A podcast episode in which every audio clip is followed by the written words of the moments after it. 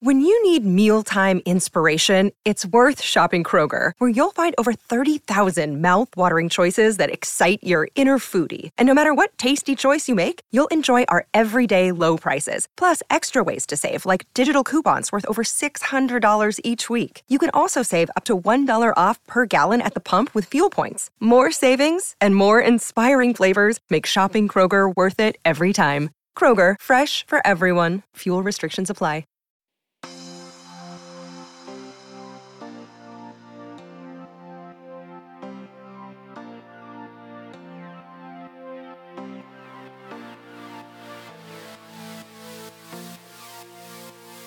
Hello and welcome to Outward, Slate's podcast about queer culture, politics, magic, and whatever else we want to talk about. Because as Trixie and Katya would say, it's our show and not yours.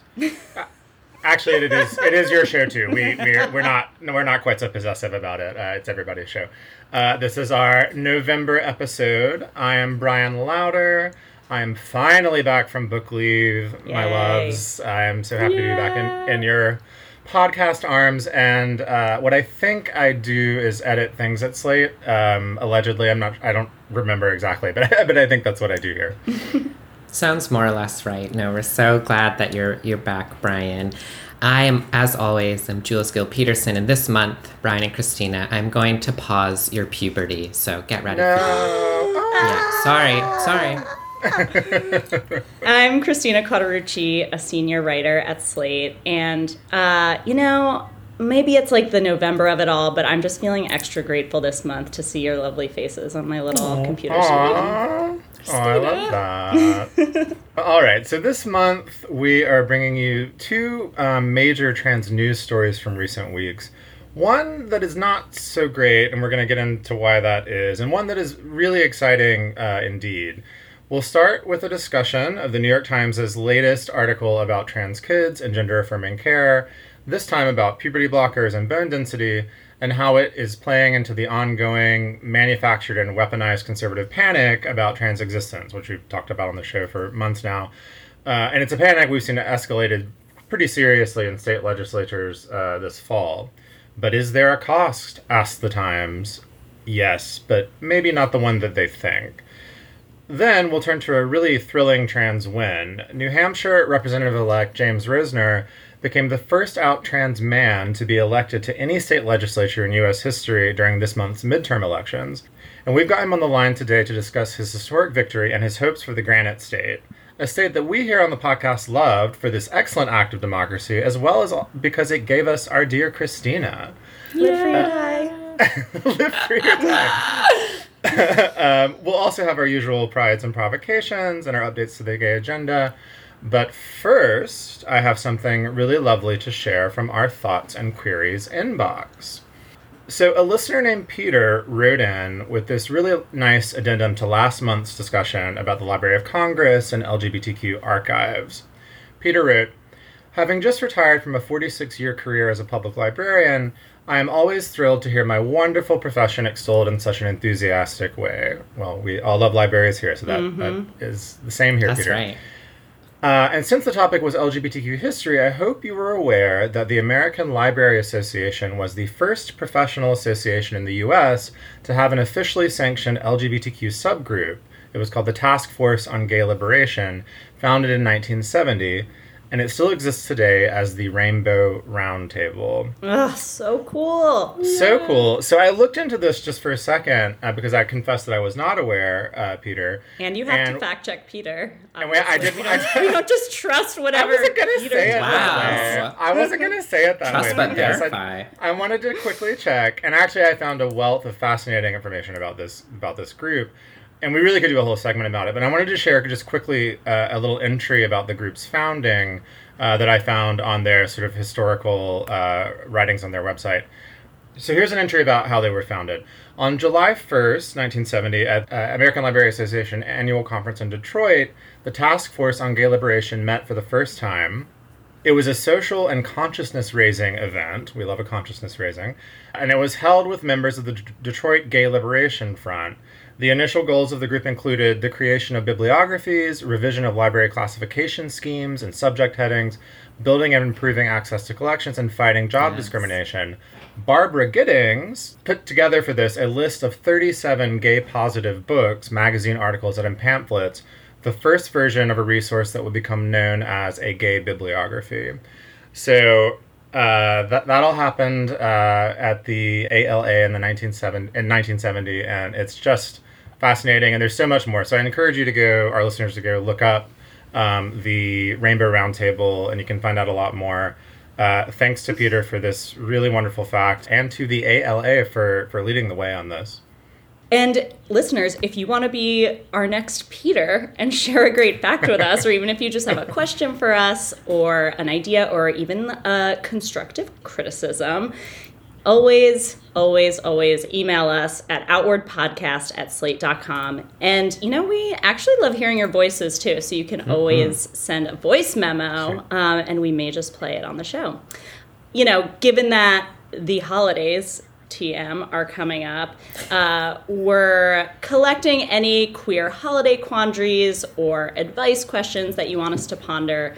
We love to meddle um, and and help. So again, our email address is outwardpodcast at slate.com. So now it's time for our prides and provocations. In case this is your first time listening to us, just a reminder a pride, you could probably guess what that is. And provocations, well, that is a tribute to Bette Porter's seminal art exhibition in the original version of the L word.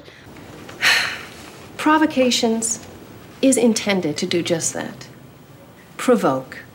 It is daring, it is intense, and it is the edge we have been looking for. Well, so this month, since it's Thanksgiving, we thought we'd all bring a pride. I also realized that I've done a provocation for the last like 70 episodes, so I was really happy to find something to be proud about. Um, but you guys go first. Um, Jules, how are you feeling this month? So I'm feeling proud. I'm feeling thankful. Um, in Okay, a, good. a- you followed the assignment. I followed the assignment. Uh, yeah, so I'm my pride is oddly enough about Twitter, which is famously, you know, as of the time of this recording, on its 100th day in a row of today's the last day, kids. Elon Musk has has really, you know, done it. Um, so who knows what the situation will be when the episode comes out. But what I'm proud about is not what's happening to Twitter, to be clear. What I'm proud about is that if Twitter is going to end, if it's going to go down in one nasty billionaire's, uh, you know, trademarked blaze of inglory, I'm glad that it's going down a little bit on our gay ass terms. And by that I mean specifically a certain kind of female impersonation. And by female impersonation, I actually mean impersonating corporate brands on Twitter because I don't know if you all have been seeing this, but you know, ever since Elon um, really basically removed the whole point of, of verification, the blue check mark, if you will, and it's just something you pay $8 a month for. Of course, on the one hand, have a bunch of right wing neo Nazi white supremacists uh, gotten verified all of a sudden? Yes, they have.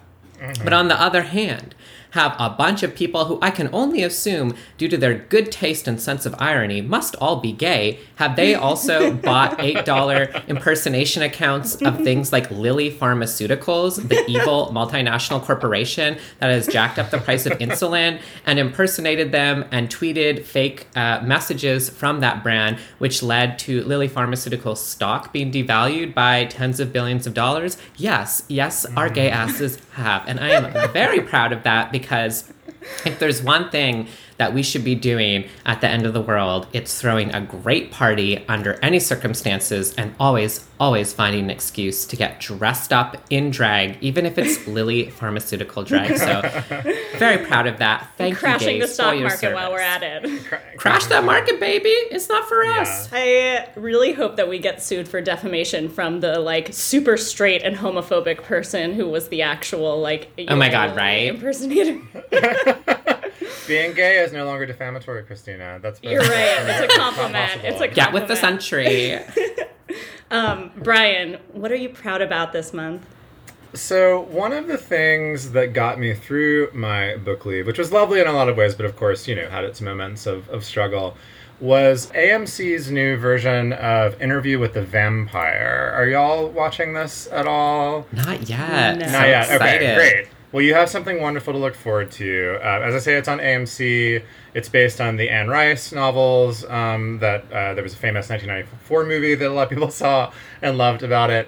Uh, but y'all, this is the. It's excellently made for one thing, but it is also the actual gay romantic comedy that we've been waiting for. Whoa. I know. Last month we spoke about Bros and, and the, na- the Right. nature of the gay, the gay romantic comedy. This is what we actually want. I think they've taken Anne Rice's story and supercharged the gay aspects. And what it really is at core is a queer domestic kind of dramedy. And I'm like often hmm. just gasping and cackling at the relationship aspects of, of the story. Louis and Lestat are this like perfect love hate bi gay couple. They like retire each night to their beautifully appointed coffin, like bickering bickering about who's cheating on whom, Oh my or their like disciplinary approach to their child vampire Claudia. Like uh, all of those things are happening. Everyone's great in it, and but Lestat in particular, who apparently is straight as an actor, which is like blows my mind, Oh. is particularly queeny and delicious and just like a delight to watch, like mincing around, you know, um, maliciously around the screen. So it was kind of scary to think that AMC was buying all the rights to Rice's books. They like own everything now, um, and they're going to do the Witch books and everything else too. But if this series is any indication, uh, they're going to handle it really well, and it is going to be very, very queer. Wow. Christina, what do you have? Well, mine is almost like a future pride, actually, literally. So, DC has been named the host of World Pride 2025. Oh shit! Wow. I can't say I know exactly what that means. Um, Oh, New York can But- New York can tell you. Yeah. okay, Yeah. cool. So, uh, Yeah. correct me if I'm wrong, but I believe it means that all the queers in the world are coming to DC in like two and a half years. They is that are. what World Pride is? They so are. I'm thinking about this and I'm thinking if they're coming over in two and a half years, like we need to get our house straightened up as soon as possible. Because I am not sure that our existing gay infrastructure, Infrastructure. can keep up. So I've been thinking. I have a plan. So the Olympics and the World Cup, I don't know if you guys have heard of these things. They're like big sports events that happen every now and then. never. So hmm, Vaguely. when a city gets picked for one of these things, they like the city kind of goes all out and they build these big sports complexes and stadiums to accommodate all the games. Like really impressive architects will come in and build things like the Bird's Nest in Beijing. We need that for the gays. Mm. We need this all hands on deck push to get more gay infrastructure built before 2025. So my plan we need a line item in the DC Council budget for a series of drag performances. Yes. We need a new network of bathhouses and dungeons with free, high volume public transit options connecting them mm. all. we need hydration stations around the city filled with poppers. Oh my god. We need Renzo Piano to build us a gigantic dyke bar with pool tables on one side, mm-hmm. DJs on the other. And I feel like if we all band together and lobby our council, we can be ready in 2025 for all the queers in the world to come to DC. Oh yeah. So I'm just saying, all of our DC listeners, I know you're out there. Let's organize. Let's lobby. I'll be your leader. I'm ready to lead on this. Uh, DM me your suggestions because you know we only have two and a half years. There is not a moment to waste. yeah. Folks, Stay- she's running. She's running. She's running. You heard it here first. This is the announcement. yeah, This, this is, is the announcement. The confetti just dropped. You can't see it over the podcast, but I did have like a confetti and balloon drop. I really just want to show everyone a good time, so I'm Yeah. committed to at least doubling our gay infrastructure in the next Yeah. two and a half years. I believe it can be done. It can be done. If there's the will, there's a way, for sure. yeah. Okay, round two. Name something that's not boring. A laundry? Ooh, a book club. Computer solitaire, huh? Ah, sorry, we were looking for Chumba Casino. That's right. ChumbaCasino.com has over 100 casino style games. Join today and play for free for your chance to redeem some serious prizes. ChumbaCasino.com. No purchase necessary. Void where prohibited by law. 18 plus terms and conditions apply. See website for details. Listeners, did you see the latest trans healthcare expose in the New York Times? I know, I know. But this latest installment is titled They Paused Puberty, but Is There a Cost? It's written by two journalists, Megan Twohey and Christina Jewett, and it's based both in months of reporting and a very odd in house, quote unquote, study commissioned by the New York Times that I'll have more to say about.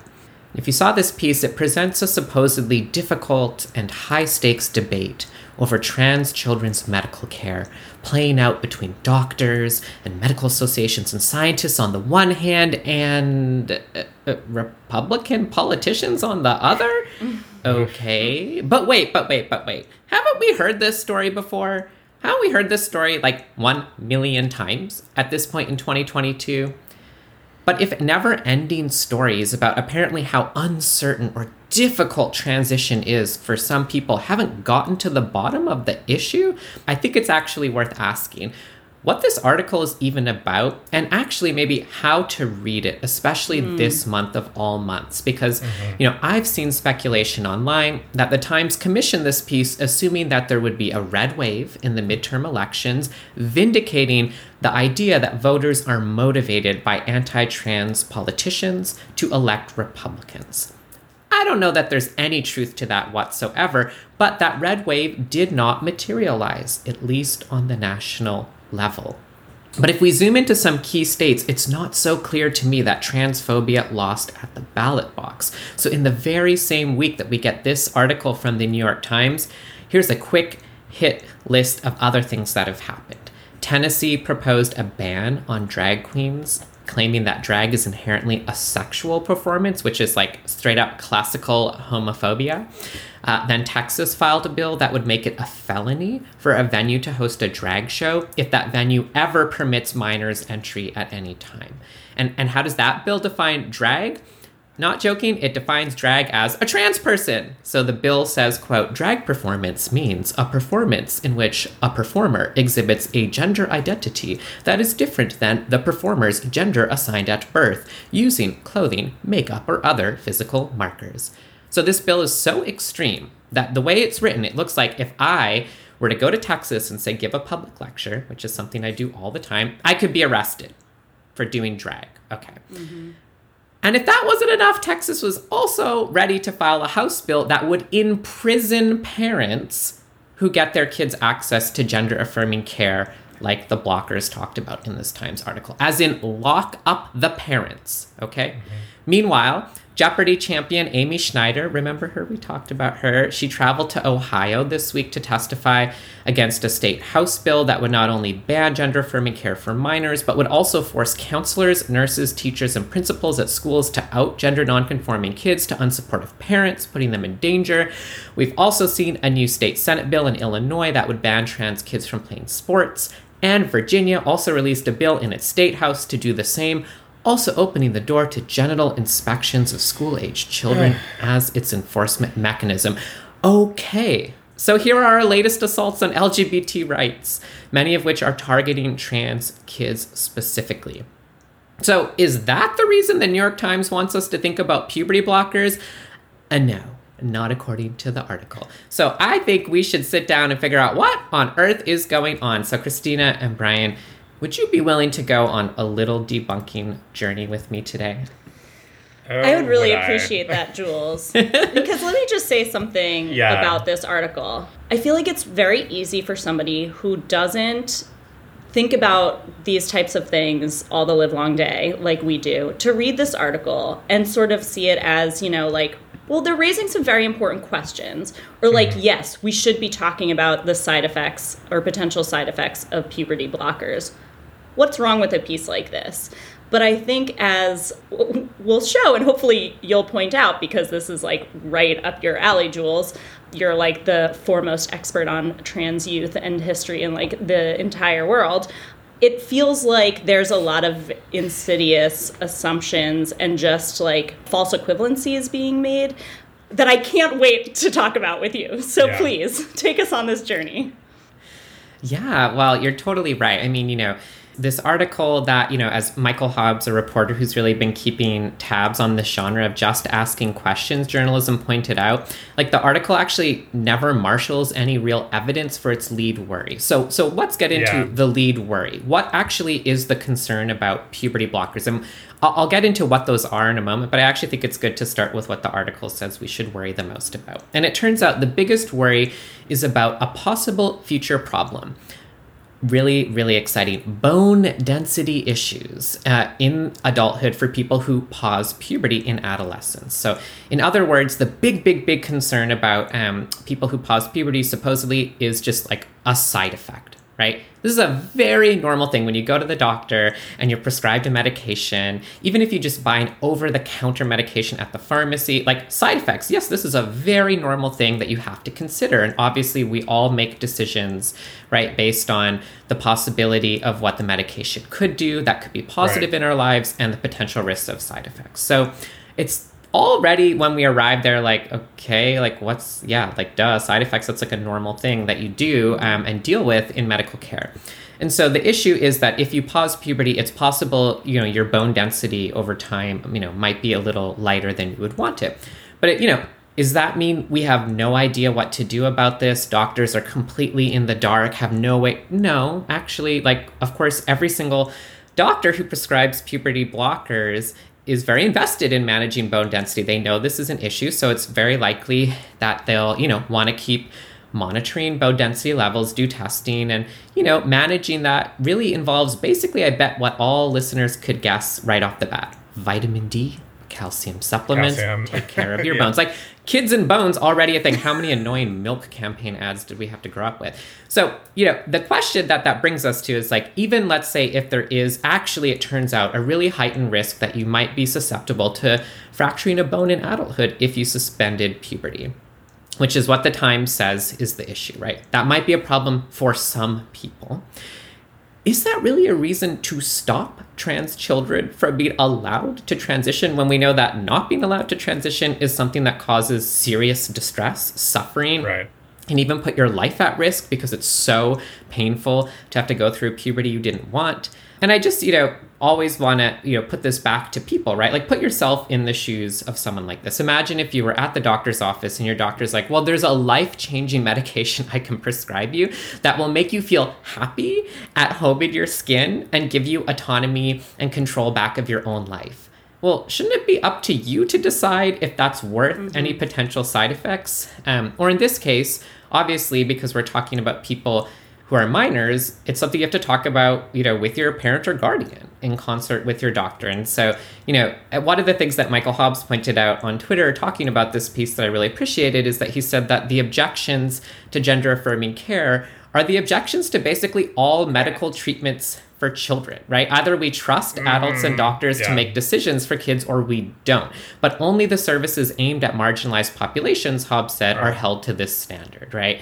Um, and so the time sort of just presents us this kind of issue of bone density as if it's really supposed to tug at our heartstrings. But I don't know about you. Obviously, I'm so biased, but I'm like, if bone density is the only skeleton pun intended, you can pull out of this closet. Like, honey, that don't impress me much, as Shania Twain famously said. I mean, what do you make of this bone density? Doesn't it just I feel like such a want to point out baroque one of the things that really stood out to me in this piece as like a huge, uh, like rotating red emergency light emoji was one of the anecdotes they pulled out. Like as an editor of this piece, I'd be like, um, this like what you're saying here doesn't make scientific sense.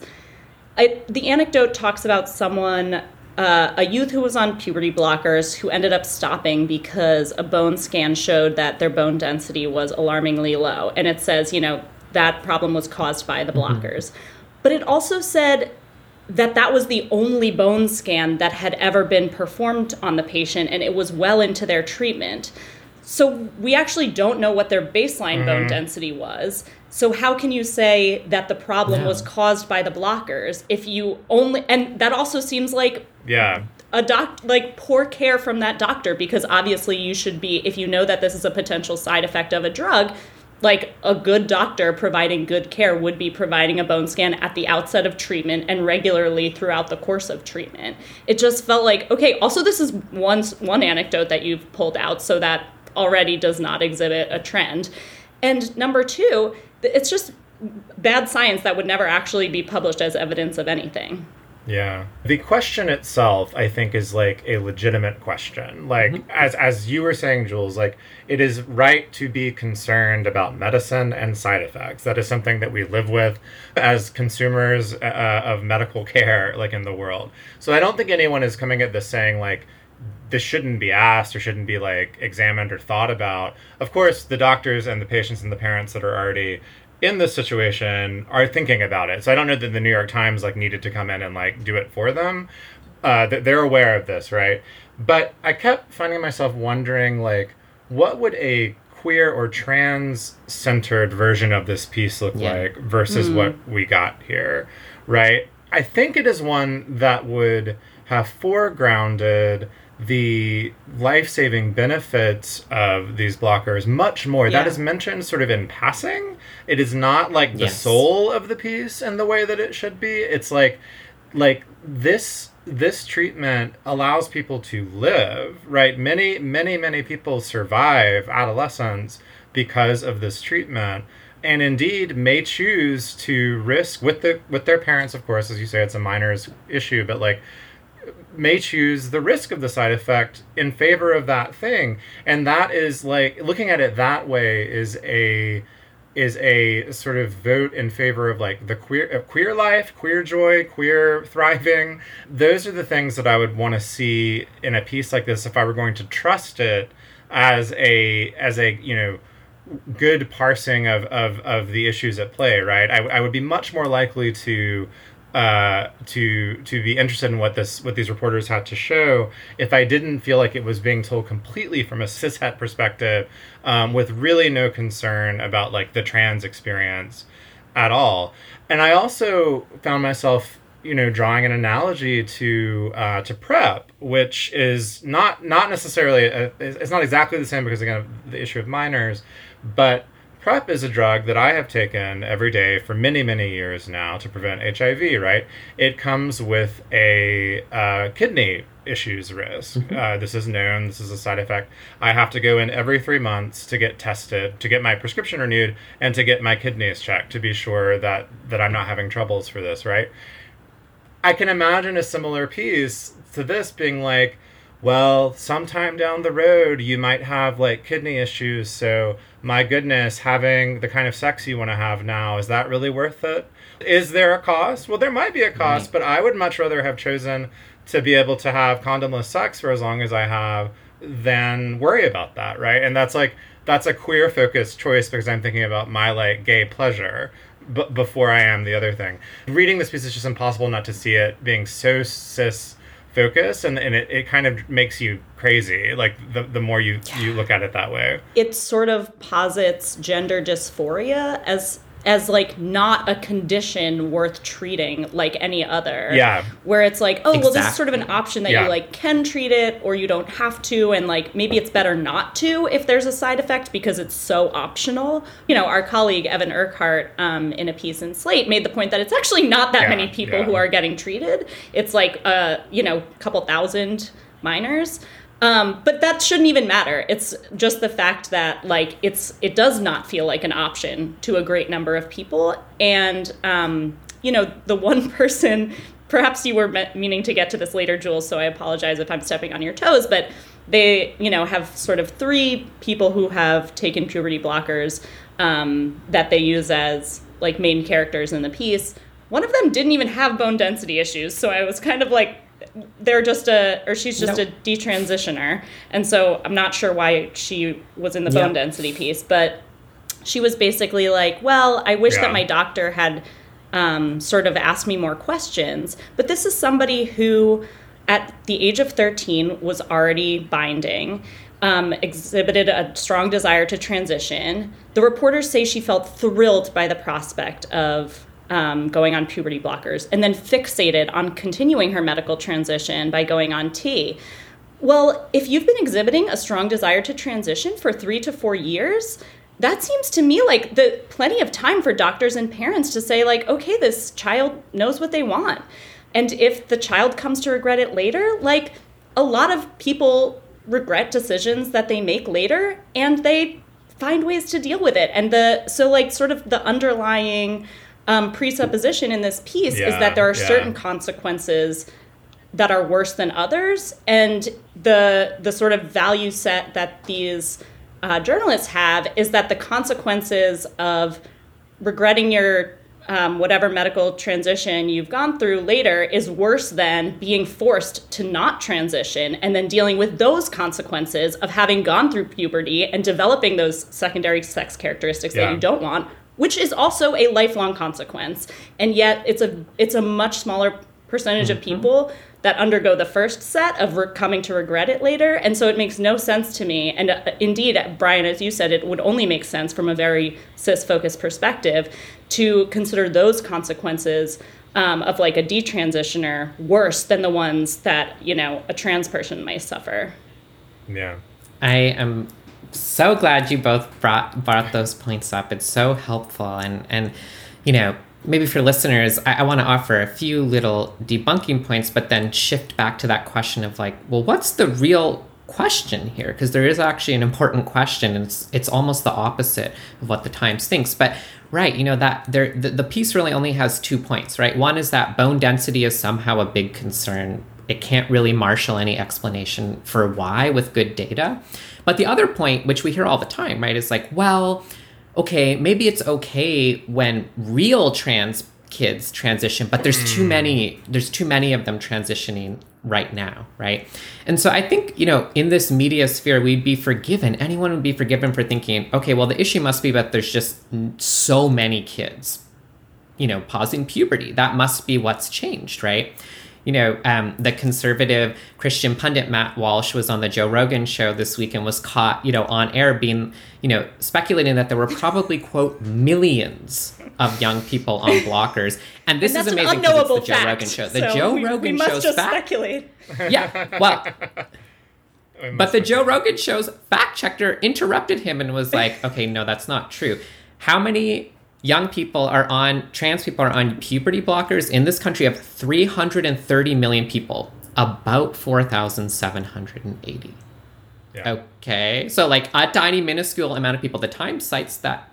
Yeah, the Times cites that number, right? And then, you know, Chase Strangio, who's a key member of the ACLU legal team fighting a law banning gender affirming care um, for young people in Arkansas, pointed out that at the trial, where everyone's under oath, the experts in Arkansas testified okay, we're seeing in total in the state of Arkansas about 650 young people for gender affirming care. Out of that 650, 15 wow one five Wow. are on puberty blockers 15 in Yeah. the state of arkansas right and so it's like what numbers are we even talking about here there mm-hmm. aren't I, and, and this is where i think we move from the debunking right to a bigger question because the times piece actually opens by calling puberty blockers quote the first line of intervention right for right. trans youth in the clinic.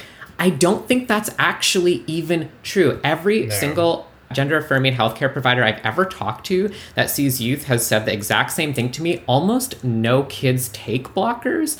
And actually, one of the reasons why is because puberty starts very early these days. The average age of puberty's onset has been going down in mm-hmm. recent decades, and we don't exactly know why that is. There's not necessarily anything wrong with it, but it is happening.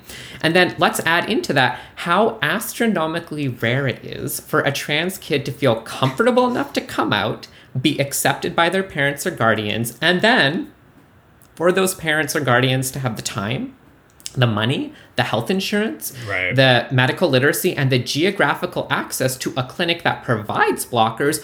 And all of this has to happen before puberty has progressed too much because if your puberty has actually started, you can't take blockers. They don't work anymore, right? So actually, it almost never happens. A 2020 study in the journal Pediatrics found that among trans adults who had wanted blockers when they were teenagers, 2.5% actually got them. So there hmm. just aren't that many kids getting on blockers. And so one real question that I think papers might want to look into is is the real crisis here hmm. that not enough young people are getting the chance to consider puberty blockers. But, and here's the pivot to this question of what would a queer and trans focus look like? Because there's actually been a lot of criticism of the medical model and criticism from trans people who transitioned as teenagers. But this this actual criticism is never uh, included in these articles. is completely drowned out by these weird detransitioners who kind of seem like they're trying to grift a little and get famous for for being contrarian, right? Um, but there's actually a real critique from trans people, which is that puberty suppression is mostly offered to make parents feel better. And let me explain what, what they mean by that. Because if you go, and the, the general party line from doctors will be like, okay, why do we pause puberty? There's no medical reason to do that, right? Um, it's usually styled as, well, it buys you time. It creates time. You get to have more time. More time for what? For parents to decide if they're going to let their kids take hormones, if they're going to let their kids take estrogen or testosterone. Because if you've already started puberty, that means from a medical perspective if you want to transition actually Yeah. you can start hormones right there's no need for trans people to to not go through puberty right there's no med- that's not a biological imperative right so puberty blockers have been designed in part because what what doctors will sort of say is parents you can hold your child in suspension for a year or two Wow. while you're deciding if you're going to let them transition. Because obviously taking hormones does change the body whereas puberty blockers once you stop them everything will just restart. Puberty blockers don't have any permanent effects except maybe this bone density you know side effect. And so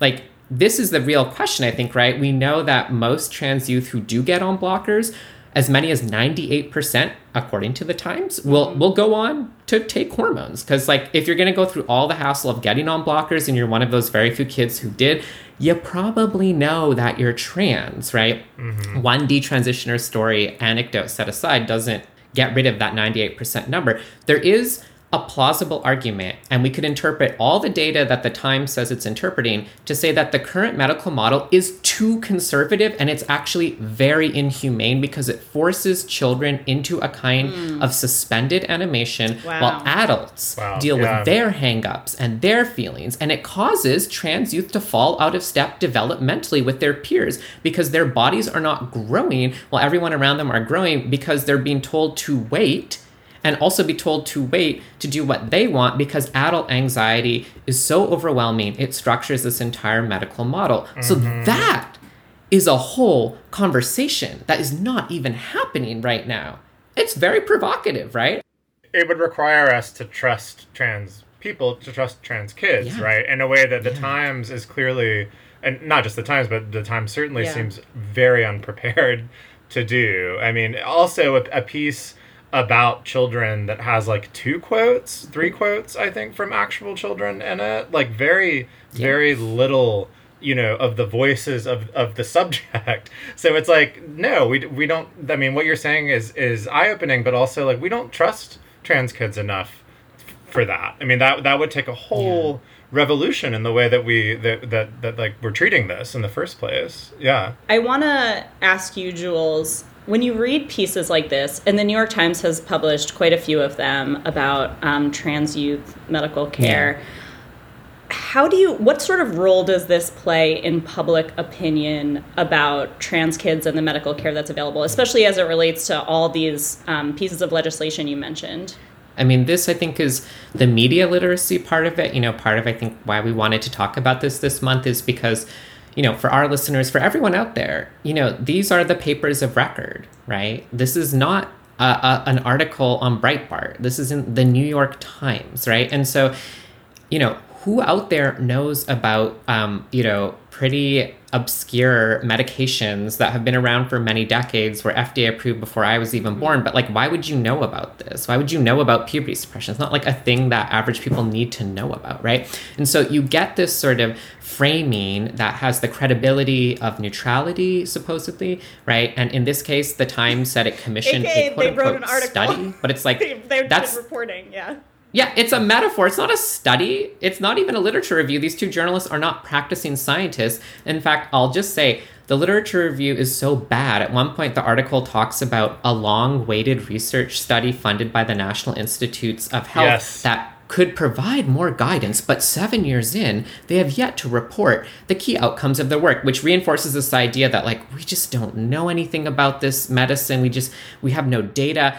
And, you know, Jack Turban, who's a researcher at Stanford, pointed out the people on this study just presented their findings Yeah. at a WPATH conference in Toronto. We have all of the outcomes. The outcomes were very unambiguous. In the study of 316 trans youth who received gender affirming care, they found that it led to improvements in anxiety, depression, and life satisfaction over the two year follow up period. So it didn't actually support the conclusions of this article. And so these journalists are like, oops, we just don't know. No, you didn't even do your basic job. I mean, the article has other factual errors, right? They say um, until, you know, the 1990s, trans children people trans people under 18 could never transition had no access to medical care and i'm like sitting here being like hello did you even read my book they've been doing it since the 1950s and 60s in fact the very first gender clinic in the united states johns hopkins hospital Yeah. was founded Yeah. because the doctors there were trying to help Wow. a teenager transition so it's like stop lying right so there's there's there's the aspect of it where it's just like of course it gets under my skin because there are just factual errors being reported as truth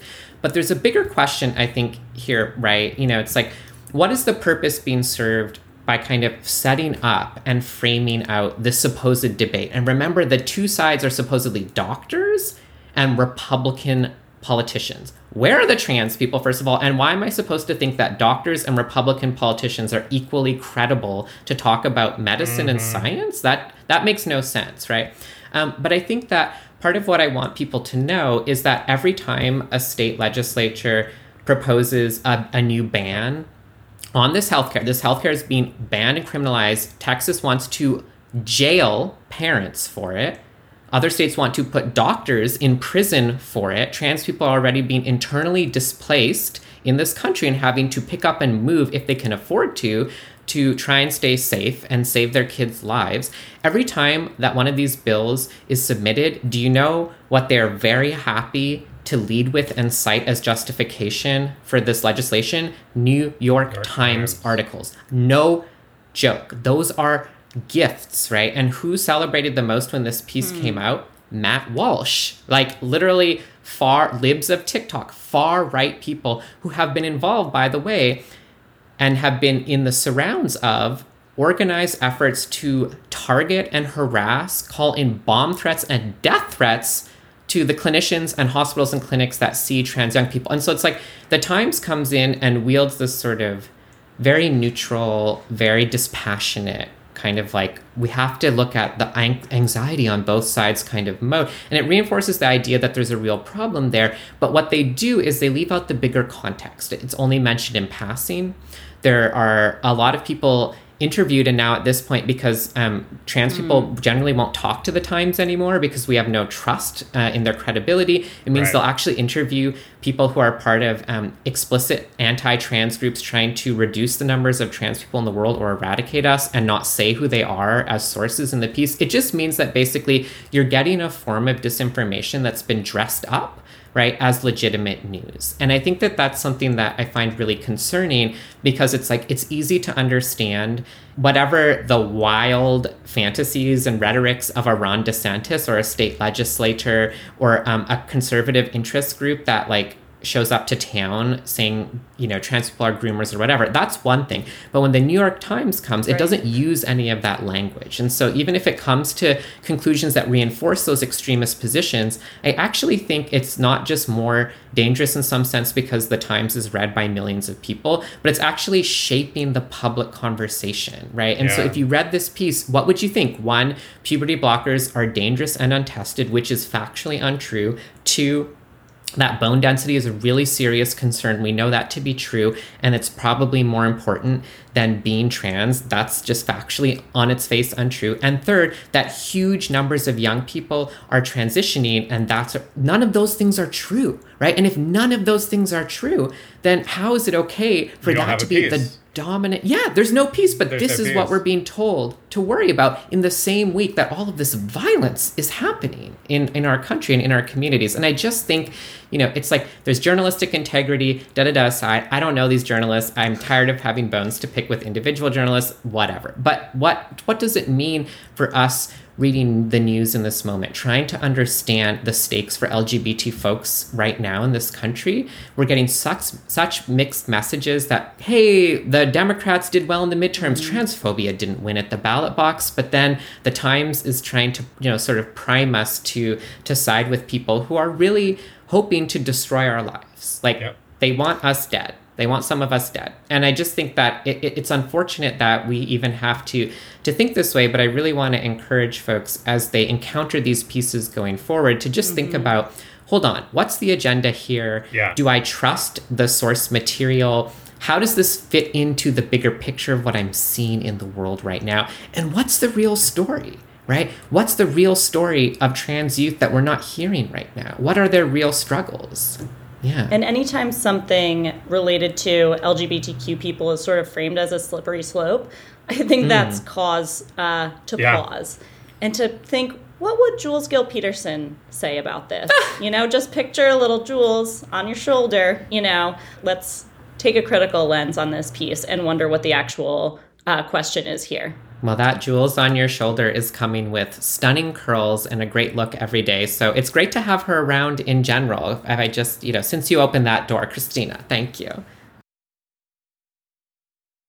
You might have heard that Republicans were expecting a red wave this midterm election, and unfortunately, it did not really materialize. It was more like a trickle but you know who did sweep their way into hundreds of political offices across the US? The LGBTs. It's being called the rainbow wave. Maybe I'd rather we call it like the lavender gush or something equally like slightly gross and euphemistic, but no matter. More than 430 LGBTQ candidates won their races this year. That's 100 more than 2020, the last major election and that was already a record. So we're taking over politics in the US, mm-hmm. and we had a 60% win rate in our elections. This, I'm, I'm, including myself in this group in our elections this year. Why? Why are the LGBTs doing so well in politics? Well, we're smart, we stay on message, and we do very well on camera. Mm-hmm. So, as we all know, representation qua representation does mean something, but it's not everything. So today we wanted to talk to one of this month's election winners about what it means substantively to bring a queer and trans perspective to a legislative body. James Roesener is 26. He lives in Concord, New Hampshire, and this month he became the first out trans man to be elected to a state legislature in the US, which means when he's inaugurated, he'll hold the highest elected office of any out trans man in the country ever. That's happy. It's also sad in a way um, that, yes. that he's the first. But um, James, we are so, so happy to have you here. Welcome to the show. Yeah, thank you so much. I am happy to be here, and I really appreciate. I think you touched on some really important points to me. The fact that this is history in the making, me doing mm-hmm. this, but also it's just kind of sad that it hasn't gotten to this point. I sort of see it as like I just happened to be the first one to do it. Because I know so many trans people who have been like, oh yeah, I thought about running or I wanted mm. to run and I'm just not in this place where I can. So I'm like super happy that this win means so much to so many people. And also, I feel like in the grand scheme of things, it's so small compared to like what can be done and what mm-hmm. will be done in the near mm. future. You know what I mean? Mm-hmm. And also that representation, as much as it is important, it's not everything. Um, so even if people are not inspired to run, like anything local is super important. Um, being a state rep is important to me because it is local politics, and that's where a lot of these things right. happen. Mm-hmm. So that's where I'm most excited. I really appreciate everyone being super psyched about this being the first, but also I'm kind of here just to help my community with mm-hmm all of the things that are happening, as we very well know, everything's happening everywhere. So tell us about why you decided to run for office. This is your first election, right? Yeah, this is my first campaign, my first election, and I was kind of really inspired by it being a really difficult, tumultuous time. I don't know if I'm just a glutton for pain, but I'm like, you know, this is like a really tough situation and somebody needs to do something, and why is that not me? Politically, we've been in a really fun place as a country. Oh, yeah. uh, and by fun, I mean like that super ironically. Yeah. Um, the political climate has been kind of nasty for a while now. Um, we've just been seeing some across the board behaviors from the right that mm. I think need to be met with a resistance hmm. or at least some type of counter that is different to what we've been doing because mm-hmm. obviously that's not working to stop them feeling so emboldened. And that sort of right wing call to arms, if I dare say that, uh, I don't think is going to stop anytime soon. The definition of Republican is changing. Um, I think that the definition of the right is changing, and I think that in response to that, the left also needs to use all tools at their disposal, uh, as well as, you know, Yeah. Try new things. Are you speaking specifically about attacks on trans people?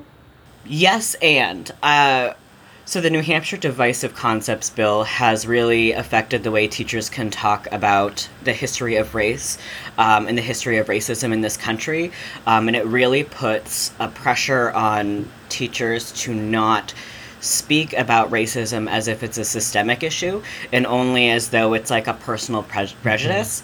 Um, as well as New Hampshire has just experienced its first abortion ban in modern history. We now have a 24 week abortion ban, whereas before we had no restrictions. Um, and this bo- ban does not have any exceptions for rape or incest. For a long time, it did not have a, um, an exception for fetal anomalies. Uh, some really amazing people pushed really hard to get that put in. Um, as well as there is a requirement for minors to inform their parents. Uh, we do have a judicial bypass for that, which is very important, but uh, still not best case scenario at any point. And then, just in general, we're just seeing a rise, I know locally, in a lot of white nationalist uh, activity. Just last weekend, there was a drag queen story hour for kids, and we had the Proud Boys show up uh, to protest. And so I was there on the ground, and it's very intense, even though it was a small group of people. Um, to be in person and see that kind of vitriol and hatred and, and people, you know, yelling at you that you're a pedophile and that you're grooming children and all that stuff, it's really intense. Now, the positive side of that is there was like a handful of them uh, and over like about a hundred of us. And so that's kind of what I've seen Good, throughout my good. campaign is that like yes there is this really nasty small fringe of people and also the grand majority of people don't actually agree with that don't want to be represented by that don't think that's cool at all. A lot of people don't know what to do about it. A lot of people are afraid to do something about it. Um, and so i think it's important for any type of organizer or any sort of person who wants to be involved politically um, to really reflect on what they want to do and engage in the ways that they feel comfortable um, and definitely connect with your neighbors I wanted to ask, in, in light of the climate that you just described, how did you sort of shape your campaign uh, to bring out the voters that you needed and to connect with your constituents? Um, well, how was your message different, you know, from your opponent and from that larger? Yeah, that um, I'm really lucky because um, the ward that I ran in actually had a really amazing incumbent for the past few years. But she set this amazing progressive tone um, that was really easy to carry into, um, whereas she was talking about the issues Uh-huh. that she was feeling very strongly about. I was able to easily transfer things like, hey, you know, taking those concepts as well because really at the end of the day what i'm concerned about what she's concerned about what we're all concerned about are a lot of the same thing. As much as trans issues might affect everybody we all want a roof over our head. We all want a job that's going to pay us well. We all want food on our table and our kids to be safe. And so as long as we're able to communicate that like hey um, immigrants and lgbt people aren't the threat here and a lot of people already are on board with that message um, you know it's pretty easy to kind of be able to connect with people, especially in person when you can have a conversation and, and listen to other people because our issues are so interconnected. And the cool thing about New Hampshire, which by the way, James, I'm from New Hampshire. I grew up in Bedford. Um, New Hampshire has one of the most representative legislative bodies in the world as far as like the representative to constituent ratio Yeah. it's like 3300 or something. So like you are very intimately connected to the people you represent which i think is one of the coolest things about new hampshire's uh, government i guess. Yeah, it's it's really amazing, and I love, you know, I love local politics. I never really got involved in this area of stuff, of like the legislative stuff. I've been more of a grassroots organizer um, and working one on one with people. So this area is kind of very new to me. Like, my first time in the state house was just a few days ago. And so, you know, Oh, wow. just looking to cut my teeth um, and, and try a new thing. So I knew that my constituents were just going to be my neighbors. I am a lot less interested in being a politician and a lot more interested in affecting policy. So that's why mm-hmm. I ran.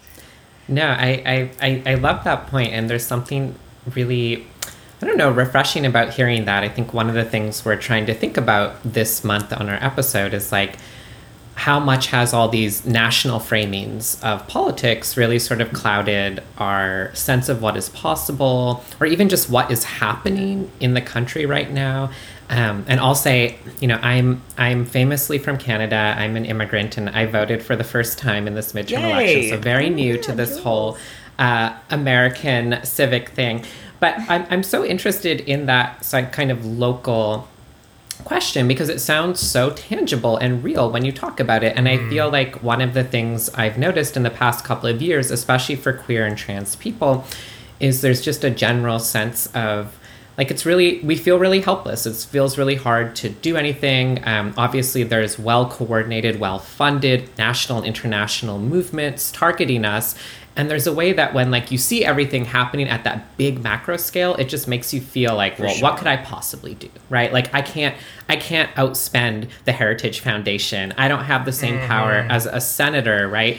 Um, i can't do anything about a foreign head of state who's you know pursuing anti-lgbt policies. But I, I love what you just said, where it's like, you know, I actually think, you know, a lot of other people could have the same kinds of, you know, electoral successes and then maybe policy successes. And so I'm sort of curious is that sort of your feeling in this moment that like part of what we need to be doing and sort of like flexing our agency you know as as lgbt people i mean as all kinds of people who have shared interests is that like we just need to is it that for you it feels like it's just so much easier to start local start where you are start with your neighbors start with your own life um, and find kind of the local positions and also obviously do organizing around local issues. But but you know to me it just sounds so straightforward. I think i feel like i've just been like exhaling and relaxing. Yay. listening to you talk because it just feels so much easier than like wrapping my head around this huge you know global national predicament we're in. So sort of like i guess like yeah what's your advice on sort of following that local energy um, and and and trying to use that as a way to feel like we actually do have you know forms of power that we can that we can flex in this moment Um, so for me, I think it's very important to focus locally, and I also always frame it in the fact that we are all neighbors, and we have so many people on our side. Just not too many people are knowing how to be animated or have the time of day to do the things that they want to do. Mm-hmm. I recognize I'm very privileged. I have an amazing job that allows me to make time. My job is right across the street from the state house, which is a big reason why I'm able to do this because if I need to run over, oh. I'm able to. But if you live, you know, in like Bedford, you don't necessarily have that that sort of access that I do. I just happen to be like right in their backyard. Mm. Because our struggles are so interconnected beyond just state lines and beyond borders, showing solidarity even in the small ways and even doing a small part of the work is such a big push if everybody does a little bit.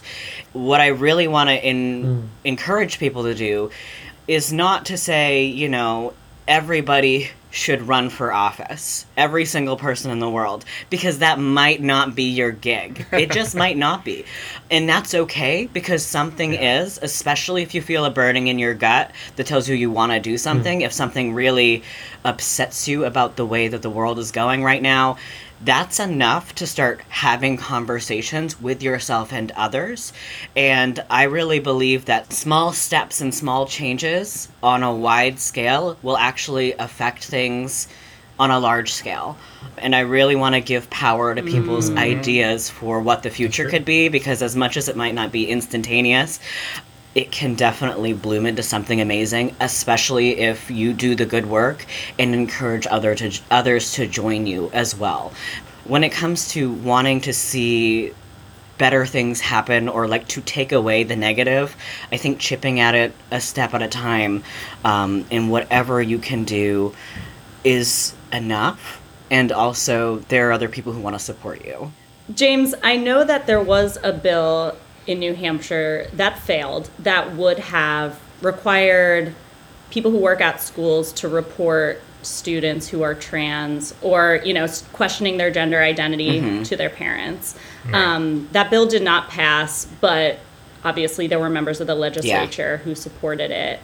I'm wondering, as you go into this legislative body, are you feeling called to talk to some of those people who are pushing that kind of transphobic legislation and attacks on trans people or do you sort of consider them, you know, not worth your time and energy and your job is more to build power among people who support trans rights? I usually approach things as nobody is a lost cause until they prove themselves to be one. um, Hmm. and that's you know, wise. I think that for Yeah. a lot of these people, the only information that they have is the information that that's been fed to them. If you're only exposed to that side of things, like you're you're not going to know the difference between a drag queen and a trans woman. You're not going to know that hmm. gender transition isn't grooming because you have this very narrow lens of what that actually means. And if it's the only perspective that you've mm-hmm. had, I can sympathize with how that would add up without the rest of the world's context. Um, and I think that's the reality for some people. Now, some people do really want to be willful, willfully ignorant, and some people are really dedicated to that cause of being like an anti everything.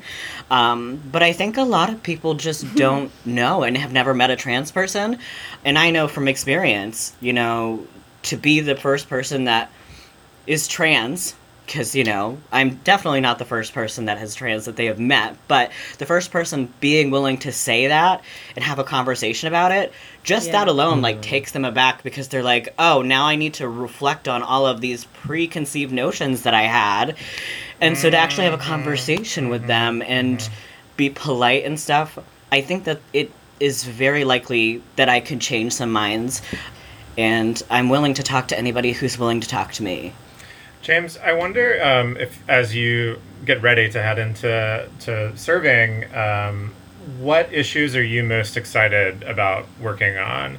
Um, because this is a queer podcast, I certainly would love to hear about you know ones that are specific to queer people, but but generally as well. What what are you most like passionate about? Really, really digging into when you start? Yeah, so for me, one of the big things that I heard from a lot of people, and something that I feel very strongly about myself, is um, having more access to our reproductive and abortion care in New Hampshire. Um, because this novel 24 week ban is kind of. It feels out of left field for New Hampshire, who's always been live free or die. And that was kind of, I think, the mentality of it. It was just like, yeah, do whatever you want. Like, we're that we're that you know hands off Right. state and now we're we're doing this thing um i don't know just kind of surprised me but again i think it's just sort of the way that the cards have been falling politically lately. But i'd love to see uh the 24 week ban be a little bit more defanged and maybe even you know put to the wayside altogether where it should have been as well as helping to enshrine protections for that into our state um, law because we are the only state in New England that does not have protections on the books right now. Well, James, thank you so much for giving us your time. We are so excited to see what you do in the state legislature. And as a New Hampshireite, it is a particular point of pride for me to see you, you know, representing my old home state and do it up. That's what I plan to do. All right, well, that's about it for this month. But before we go, as always, we've got your monthly updates to the gay agenda. Bryan, why don't you kick us off? Sure. Um, so I know that I sort of missed spooky season uh, on the show because I was out, but uh, I still wanted to call out this really amazing, super entertaining documentary series that I discovered during spooky season. Uh, that it's about the relationship between queerness and horror as a genre, sort of both in literature and but mainly in film. Um, it is called Queer for Fear, and it is a four-part documentary series on Shudder, which is this kind of niche streaming platform um, that's run by AMC. This is not. I realize that both of my things this episode are AMC related. It's not sponsored by Corporate AMC. shell. Yeah, sponsor us AMC. Um, but it, it is it is a specific horror platform that's you know if you like horror, it's worth it. Uh, but you can get a free trial regardless. You know to check this out. Um, but Queer for Fear is executive produced by Bryan Fuller of Hannibal fame, among other things, and it it features just really really smart and funny commentary from you know sort of a range of academics, actors, artists. And Alaska Thunderfuck, who is I think all three of those things maybe, and then Oh, yeah. and then some. Um, and you know, it takes you from you know from gothic horror and Frankenstein and Dracula and Dorian Gray to like alien invasion fears as they relate to the Lavender Scare, and uh, you know we end up, of course, with predatory lesbians. Um, so oh, I'm in. yeah, so it's a wonderful series. Um, I think it's worth a watch really any time of year. Uh, it's called Queer for Fear, and it's on Shudder. That's shudder with a D, like I'm quivering. Yeah, quivering. like you're quivering. okay. Yeah, yeah, yeah. Cool. Uh, Christina. I am going to recommend Alison Bechdel's latest graphic novel, The Secret to Superhuman Strength. It actually came out last year, um, but I only just got around to reading it. I am a big, you know, Alison Bechdel fan, blah, blah, blah. Again, like super on the nose here, but um, this book is really special. It chronicles her lifelong love of exercise. So not necessarily sports, but sort of like solo body moving things from like yoga to jujitsu, cycling, uh, cross country skiing. It's very funny and poignant and sweet, like all of her books, and it's full of all these little layers of meaning um, that she teases out of her almost like obsession with exercise about how it quiets the mind and makes you feel connected to nature. And again, in true Alison Bechdel fashion, she connects it to the works of writers and philosophers from previous generations. Uh, in this case, transcendentalists and Zen Buddhists who have thought a lot about yeah. these same kinds of things. It's also full of gay stuff, if that's your jam. This is kind of corny, but it really did make me feel in awe of like having a body and what our bodies can do and sort of like the bo- body mind connection and the body emotion connection. And her artwork just filled me with a sense of gratitude for the chance to like be small in this world and live and explore and change and learn um, you know as she does throughout the course of her life sort of every different type of exercise she tries is connected to a different phase in her personal growth and um, it's really beautiful super worth a read um, again it's called the secret to superhuman strength Ooh, I can't sounds wait. wonderful. It sounds yeah great. it's so good you guys should really check it out and jules what about you Well, I also have a book recommendation. Um, It's it's a little hard to place genre wise, but this amazing book that just recently came out. It's called Gossip Girl fanfic novella, um, written by the delightful Charlie Markbreiter, and it's this absolutely zany, h- laugh out loud, hilarious, bizarre um, book that, like I said, I'm not exactly sure what the genre is. It's part fanfic, it's part novella, it's part academic essay, but it basically spins off and riffs on and reimagines Gossip Girl, our beloved, you know, early aughts show, and imagines all these sorts of very contemporary things like you know, what if Nate from Gossip Girl was a stealth trans boy whose dad is a Jeff Bezos type and so on and so I mean it's just like a kind of humor that even I'm a little too old to be capable of producing, um, but I'm not too old to really appreciate. I've never quite read something like this, and I, it's just sort of a, a, really interesting kind of look at, in, in part, our nostalgia. In fact, for the early aughts, like this moment before social media became the kind of calcified mm. hellhole that it is today, when fame felt so weird, when fashion was so bizarre, uh, and when a lot of things that now feel really heavy and exhausting about the world were actually understood to be plucky and new.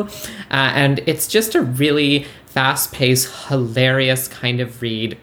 Um, and I just think it's it's a good example of how um, you know, queer and trans humor these days is actually some of the best, weirdest yeah. humor out there, highly underrated. And so, whether or not you were a super fan of Gossip Girl or not, I think you'll you'll love this. Uh, and it's actually a lot better than the Gossip Girl reboot or sequel show. oh my god! So, I didn't even yeah, dare watch that because yeah, I don't. the original too much. You won't like it. You won't like it, but you will like Gossip Girl fanfic novella. Um, highly, highly recommend. And for listeners, um, this is not a vanity plug, but it's an Easter egg. I um, appear in this book at some point. What? So if that if that oh helps, God, well, Charlie is a friend of mine, so you know we know each other from the academic. World, yeah. You just solved a holiday gift giving uh, quandary for me. yes! That, this, this will be perfect for someone in my life. Uh, there's a it's Gossip Girl fan. Great stocking stuffer. Yeah, yes. I think th- I think this is going to be great. Thank you so much. I can't wait. All right, that's about it for our episode, listeners. As always, you can and should send us your feedback and your topic ideas at outwardpodcast at slate.com or find us on Facebook and Twitter, as long as Twitter still exists, at Slate Outward. Our producer is June Thomas, the rainbow wave of our show. And if you like Outward, please subscribe in your podcast app. Tell your friends about it, rate and review the show in a positive and loving way. Help other people find it. We'll be back in your feeds December 21st. And happy Thanksgiving, y'all. Yeah, happy holiday. Happy holiday. Stay gay. Bye. Bye. Bye.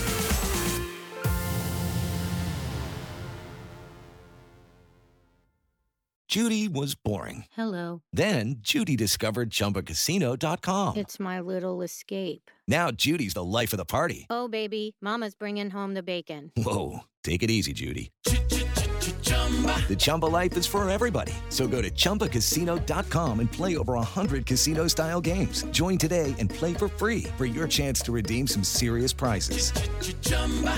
ChumbaCasino.com. No purchase necessary. Void where prohibited by law. 18 plus terms and conditions apply. See website for details.